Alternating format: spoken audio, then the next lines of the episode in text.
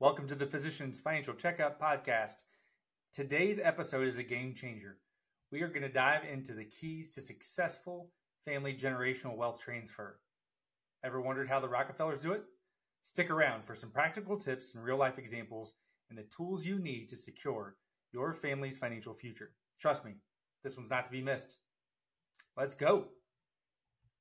Welcome to the Physicians Financial Checkup Podcast, where we discuss the financial challenges and opportunities facing medical professionals. In this podcast, we'll discuss a variety of financial topics that are important to physicians, such as retirement planning, investing, and estate planning. We will also interview experts in the financial services industry to get their insights on these topics. If you're a physician or a spouse of a physician, I encourage you to listen to this podcast. We will provide you with the information you need to make sound financial decisions and achieve your financial goals. Here's your host, Brent Boden, a financial coach and certified financial planning advisor with over 15 years of experience helping medical professionals achieve their financial goals. To learn more about Brent Boden and his services, visit BrentBoden.com.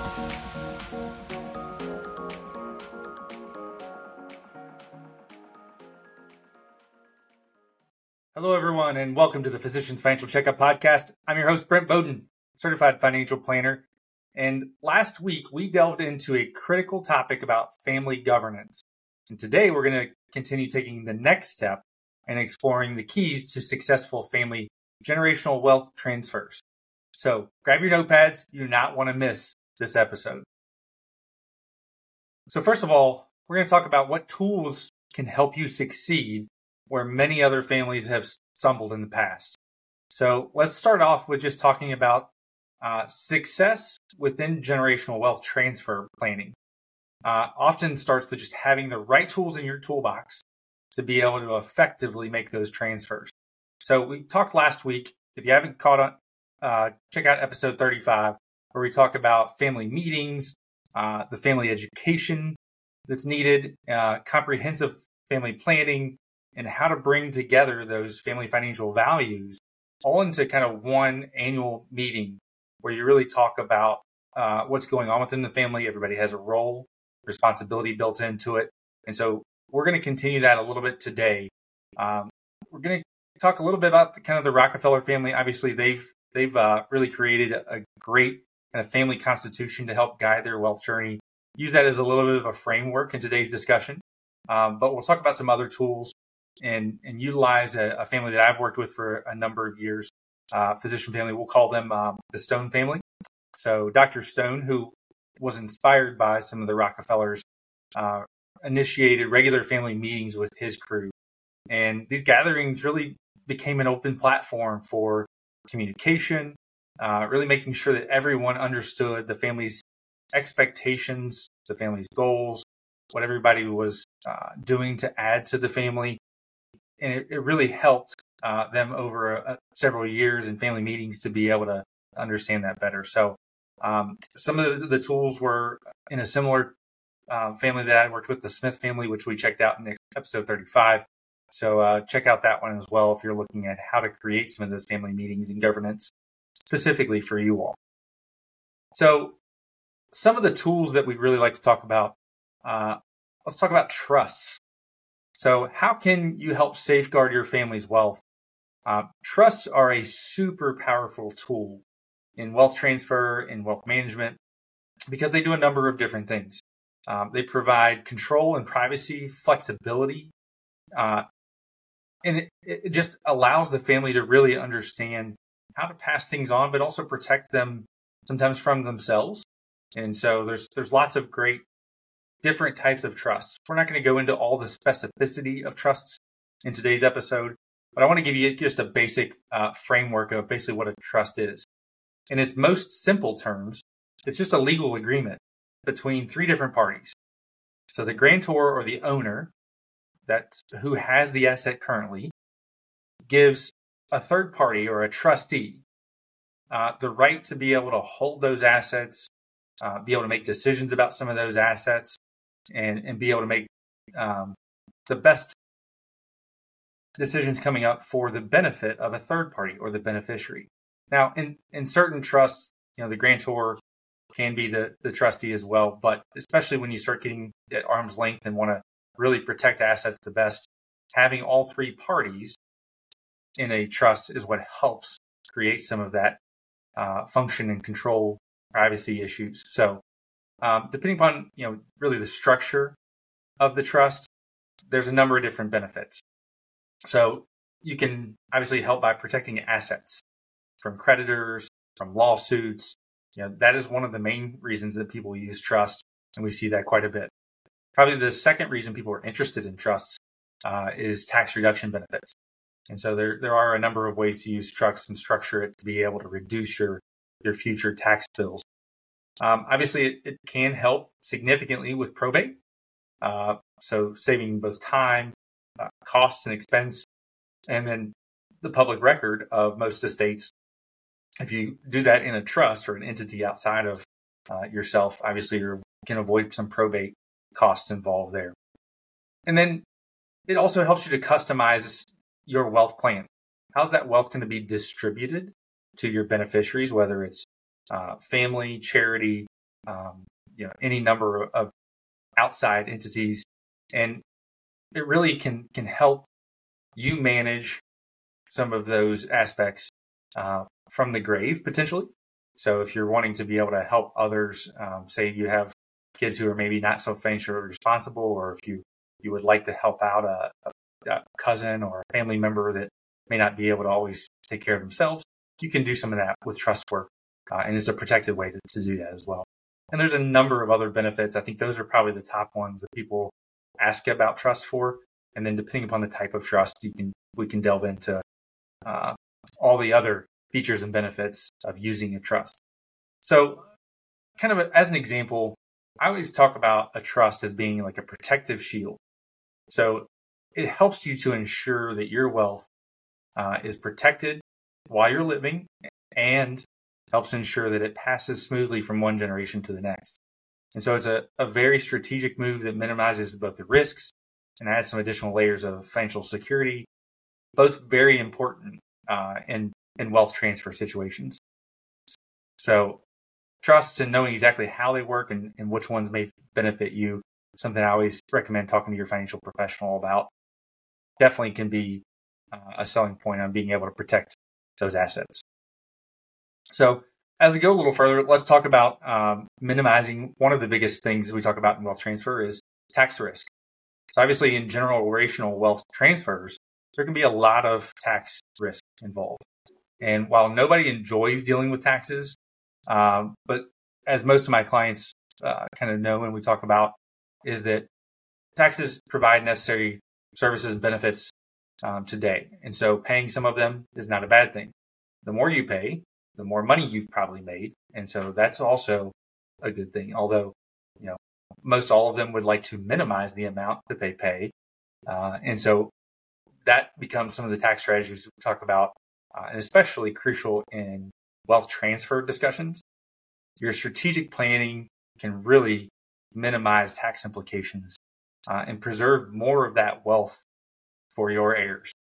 So this makes a, a, really good point, kind of back to the Rockefellers as well. One of the reasons the Stone family liked uh, what they had done is, is they did a lot of structuring to make sure that assets would stay within the family over time. And so that obviously that has evolved over the you know 100 plus years, but being informed, continuing to understand what tax law does, uh, the potential changes that may affect your family situation can all be part of that discussion. So we highly recommend, uh, especially for high net and ultra high net worth clients, to work with a tax and financial professional to really navigate the complexities of tax law. So let's look back at the Stone family again. Um, you know, they were making probably a, a high six, sometimes seven figure incomes. And what we we started implementing, they were doing a little bit of this before, but uh, annual tax planning meetings really helped them in the short term to be able to identify areas where they might be able to save or uh, make some philanthropic donations to be able to help. And and we really developed a, a proactive tax strategy along with their um, professional team and, and their CPA to help significantly reduce those annual income taxes. But we also worked with their estate planning attorney to to create an advanced estate plan that's going to help them reduce those future estate tax burdens. And so by combining that kind of foresight will allow them to, to pass on more substantial financial legacy to their loved ones than they probably would have been able to do, um, not using some of those strategies or not at least exploring all the different options that they had available. So one of the things that they do on a on an annual basis is um, utilizing annual gifting to their children's three trusts. And so, yeah, this year in 2024, the annual gift tax exclusion amount, where you have you know, basically a free check to write to your kids, is uh, $18,000 in 2024 per parent. So that's a total of $36,000 that you can move out of your uh, taxable estate to your children without having to, to do all the forms uh, for the lifetime gift exclusion. So essentially, with three kids, our Stone family can remove about $108,000 from their taxable estate on an annual basis. Um, because the gifts are to their kids now, but they didn't have to be. They could be to aunts, uncles, cousins, uh, virtually anybody that they wanted to create a gift to. If both spouses agree to make that gift, $36,000 to any individual is a huge amount. And so being able to take some of that off the table uh, for future generations is, is helpful.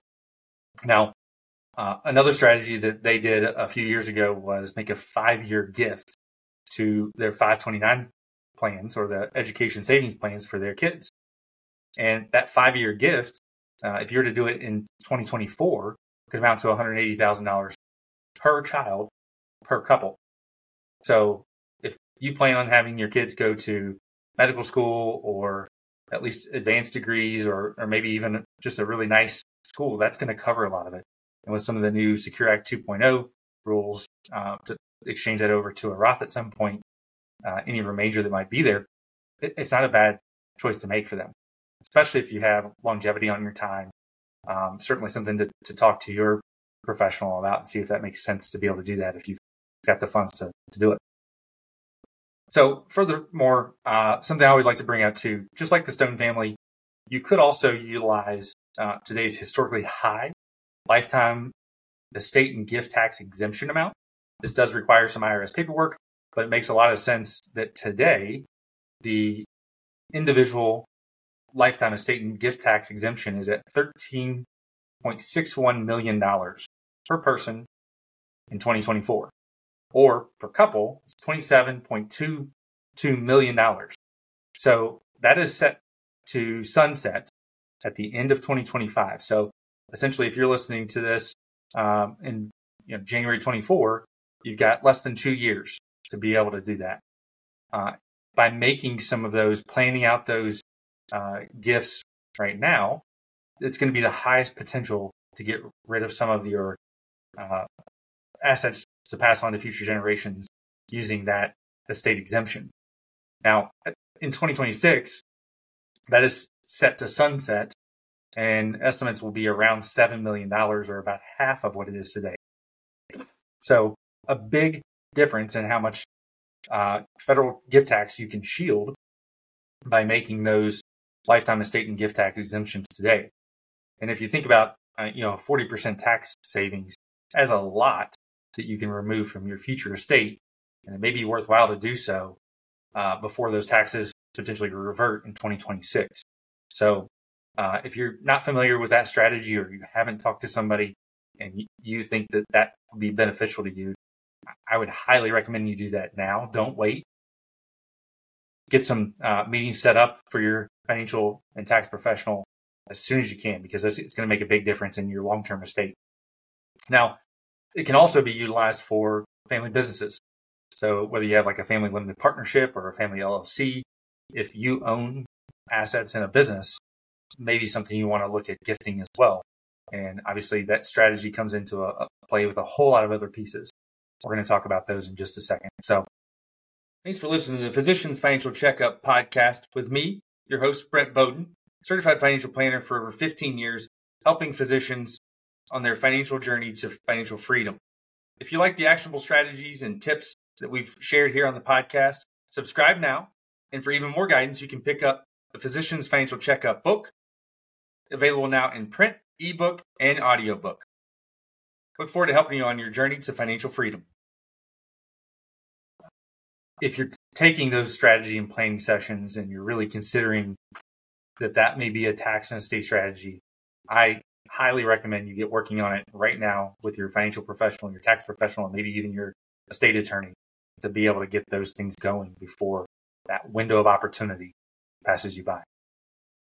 So, lastly, let's uh, expand a little bit on business succession planning, uh, especially for our physician and dental entrepreneurs. This can make a huge difference if you own uh, all or part of a medical practice or a dental practice. Business succession planning is a crucial part of what you need to do. Honestly, you need to have one from the beginning, uh, is my thought. It may not be as detailed as you want it to be, but at least identifying who successors might be, um, having a strategic transition plan, and ensuring the continuity of your business is super important. Uh, if you've been running that business for a while, especially successfully, then this becomes even more important. So, I want to talk about nine steps real quick uh, that I think are imperative in ensuring your business has a succession success. Uh, and so we may all know somebody who has not been successful. Uh, these are some steps you can take to make sure you avoid those issues in the future. So, first, be proactive. Clarify your objectives. You want to step into that driver's seat, identify the goals and your vision for the future of your practice. Once you have that proactive objective set, the foundation for potential smooth transition uh, whether you're planning on it or it happens, can be a lot easier to, to make happen. So you want to look internally first. Who in your talent pool already may be potential successors within your practice? It may be other physicians. It may be a manager of your practice, somebody who's really uh, being able to do a great job now and might need a little nurturing to be a strategic move for you to ensure continuity at some point in the future identifying who you have now is a lot easier than going out and trying to find somebody that might be the right person in the future. Obviously, we may have to do that, uh, especially for a lot of dental practices. You may be the, the sole dentist and you might need to find another dentist or two to, to come in at some point. But knowing who you have and how to be able to help them help your practice in the future is a huge, huge bonus. Three, you want to get the right valuations. So knowing what your practice is worth, having accurate valuations can be really that kind of compass for the success journey you're on. You want to make sure that you have uh, a professional who's doing that valuation, help you understand what the true value of your practice is, what that multiple might be, how it's going to grow in the future, what things can help you grow better. Uh, and it might be bringing in somebody to be able to help grow the practice. And so all of those things can help you get the right valuation, the right amount for your practice. Four, let's explore all potential tax and wealth strategies. So obviously we want to minimize the financial potential hiccups. So we want to uncover those tax and wealth strategies that are going to align with your objectives. And a well thought out plan might save you a lot of headaches in the future. Five, communicate that plan.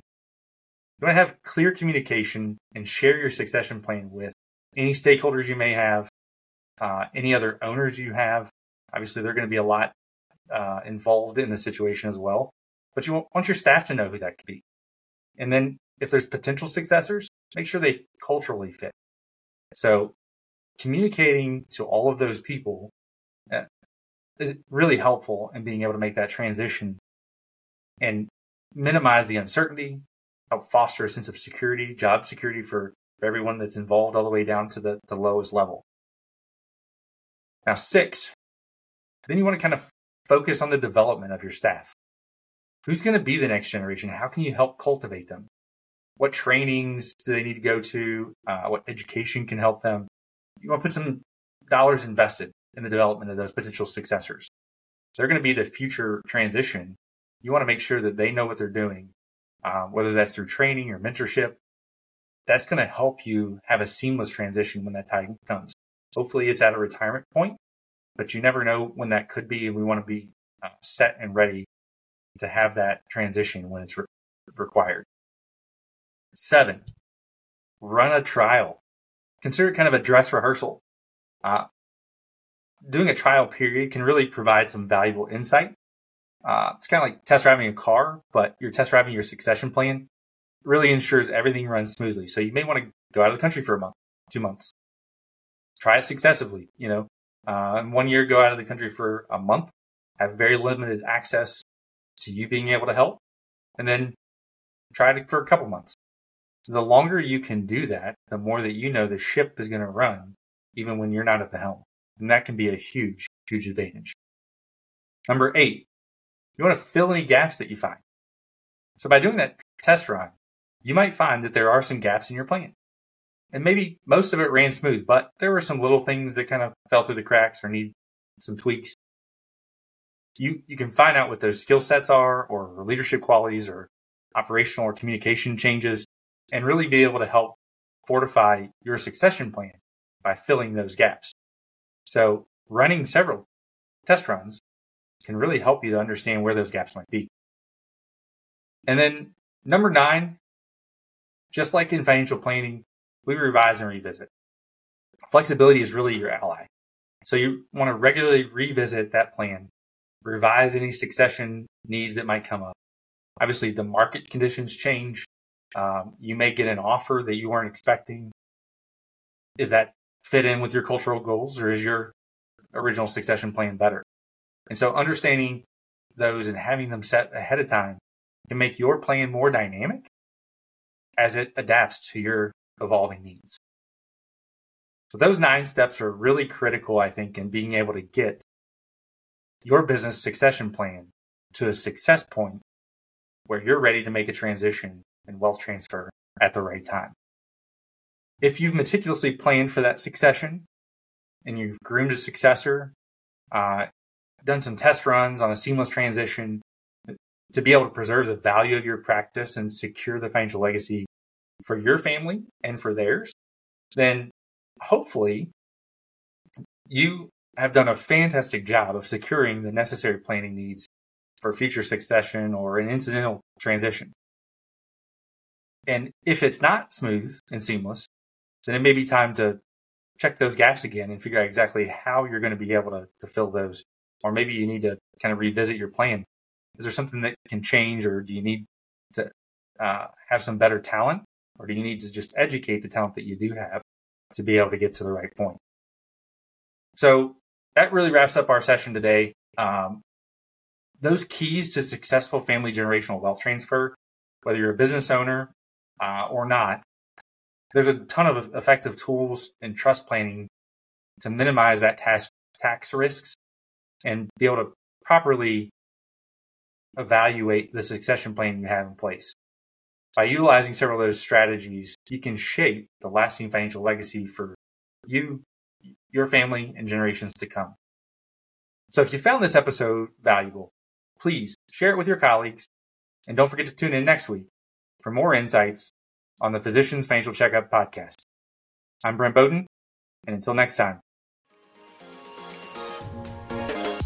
Thank you for listening to the Physician Financial Checkup Podcast. If you enjoyed this episode, please subscribe on your favorite platform and leave a review. You can also find more information on BrentBoden.com.